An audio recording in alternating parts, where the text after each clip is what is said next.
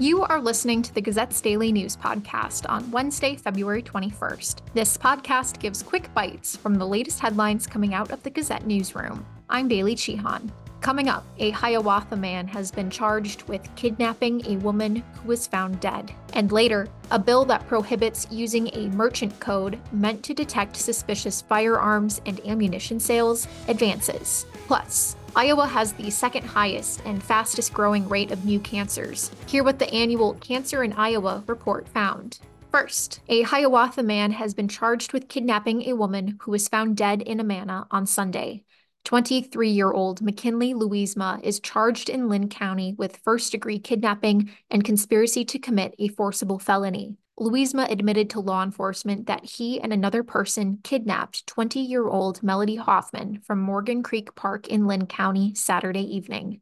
According to the criminal complaint, Louisma and the other person bound Hoffman with duct tape around her wrists, put her in the trunk of Louisma's car, and drove to multiple locations before taking off her clothes and leaving her at a pond at 220th Trail and 38th Avenue in Amana. This is where Hoffman's body was discovered Sunday morning. Louisma told police he had been in an intimate relationship with Hoffman, but was also in a relationship with another woman. A preliminary investigation by the Iowa State Medical Examiner examiner's office indicated Hoffman's cause of death was by strangulation, although she also had numerous stab and slash wounds in her body. Data from Hoffman's iPhone and Apple Watch indicated she was at Morgan Creek Park Saturday night when her heartbeat intensified before it either stopped or the watch was deactivated. When investigators searched Louisma's car with a warrant, they found Hoffman's phone case, a white Apple Watch band with blood on it, a bungee cord, a towing rope, gloves, and clothing matching what Hoffman had been wearing at the park. While Louisma admitted the details of the kidnapping, he didn't say whether he had caused Hoffman's death. According to the complaint, he said Hoffman was beaten while she was with Louisma and the other person,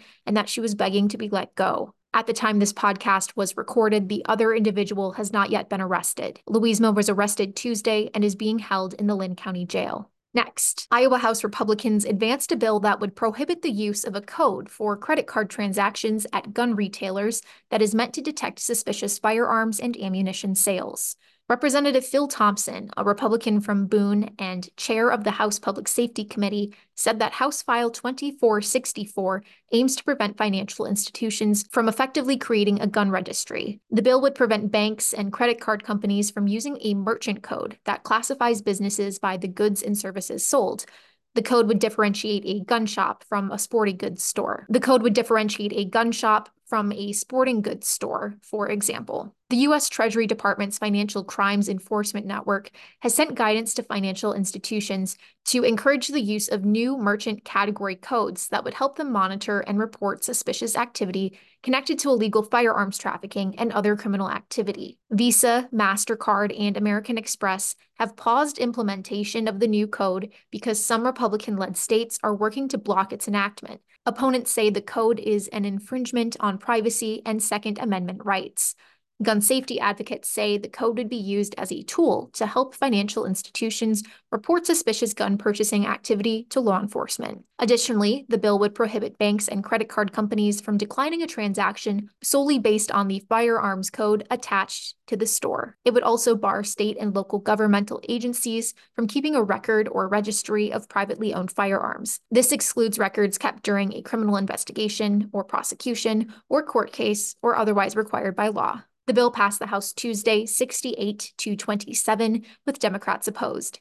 Now it heads to the Senate for consideration and approval. Next, University of Iowa released the 2023 Cancer in Iowa report Tuesday. Iowa ranks second behind Kentucky for the highest cancer rate. Plus, Iowa is the only state where cancer cases are rising. Another 21,000 cases are estimated this year, according to the report. While multiple risk factors are believed to contribute to Iowa's rising rates, Iowa's high rates of alcohol use and abuse stand out.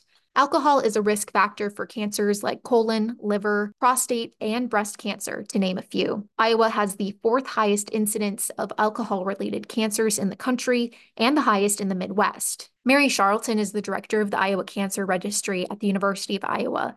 Charlton said, quote, alcohol is one modifiable risk where Iowans stand out from the rest of the country.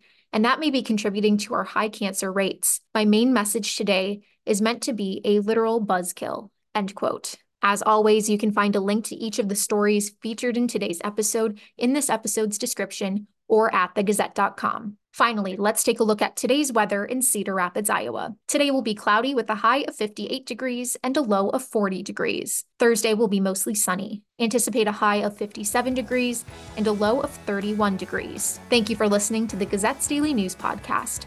Stay up to date with the latest news from Eastern Iowa at thegazette.com. I'm Bailey Cichon.